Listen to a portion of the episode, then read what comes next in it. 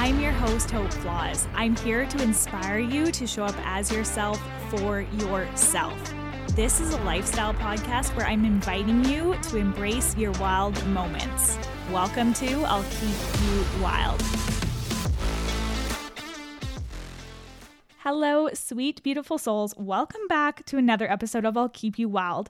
If you haven't already, please make sure you follow the podcast and leave a review. This goes so far and it means the absolute world to me.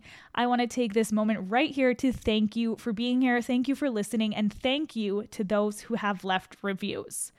So, we often hear that success requires taking control of every aspect of our lives and meticulously planning every step towards our goals. But what if I told you that sometimes the key to getting what you want faster actually lies in surrendering control? This is going to piggyback off of last week's conversation on expansion. So, part of that process requires releasing control. And in that process means when we're leveling up, we are going to experience loss. The question that I'm answering here is how do we release the control? And what does it look like to shift our mentality from a scarcity place to an abundant place? Because that is so powerful. Scarcity is something that comes from holding on to something that you're trying to control because you believe that if you do not struggle to hold on and control everything that you're going to be left with nothing and that scarcity mindset acts as a competition and it feels like you're in constant comparison I'm just briefly going to describe what scarcity is here so we have a better understanding of what it is. Scarcity has us believe that the opportunities in our life are limited and it can make us view other success as almost a threat.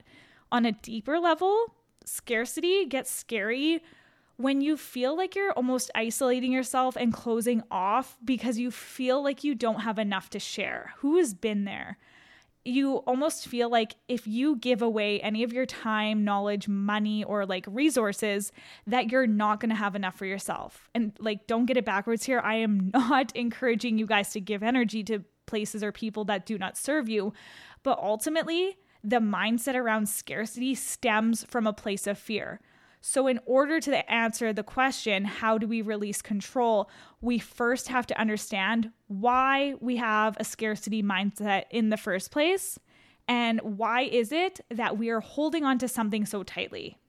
Now, this isn't something I can answer for all of you because everyone has different things that they hold on to, and everyone has different ideas of what they want for their lives, how they want to level up, and what success looks like to them, and really what it means to be fulfilled. Everyone has a different idea, right? Of what that's going to look like. So, I want you to gain awareness here on what your scarcity mindset is telling you. What are you afraid of happening if you were to release control? That is the question I want you to ask yourself first. And to give you the meat of the meal here, how do you release control? I personally believe that you have to believe in what you see around you to be able to be true for you. And I'm going to say that one more time. I believe that you have to believe in what you see around you to be able to be true for you. So if you feel envy or jealousy, from what you see others around you doing. And if you feel your scarcity mindset acting up and firing on all cylinders, take that information as what it is that you want for your life. Take that as information on what's available because if it can exist for somebody else, it can exist for you.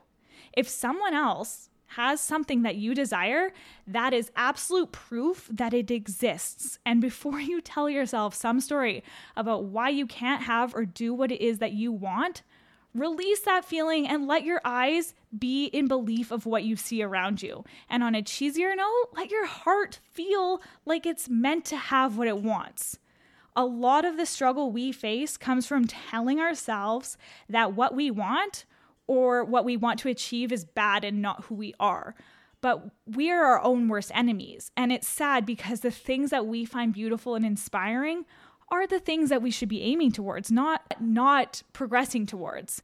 in order to release control, you have to let yourself work on yourself instead of focusing your energy on what it is that you so desperately desire. Put that energy into being the person that already has what it is you desire. And doing this work gets uncomfortable because that means that you are giving up something of yourself to gain something in the process, meaning again that process of leveling up means there's going to be a loss. What can you exchange in this, this process? That's a good question for you. What can you exchange in this process?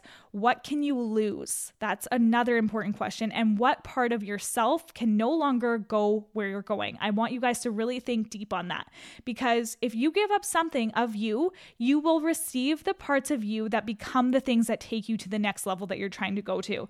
If you make the removal, you now open up space and maybe I'll even give you guys something to actively work on here as an idea. How about you work on the scarcity mindset? Because in order to level up, that means we have to experience loss. And when we're changing our scarcity mindset, that means that we are removing that way of thinking, right? AKA, we're losing our old thought patterns, and our goal is to replace those thoughts and actions with thoughts that level us up and that are productive to our growth. And one of my favorite ways to prove myself wrong is to look for evidence of what I want to exist. So, an example of this would be I don't know how to begin. That is something I say to myself all the time. I don't know how to begin that being the negative thought, obviously. And then if I change that to ask myself, where in my life have I been a beginner and made it through? My example that I'm going to give to you is this podcast. I had no freaking idea where to begin. And I kept myself stuck for so long because I told myself over and over, I don't know where to begin. But the minute that I searched for evidence in my life, I then realized that I didn't know where to begin when I started bartending, also, right? I was scared, clueless, and terrified, but I wanted it and I made it happen. And now I have been bartending for years, you guys.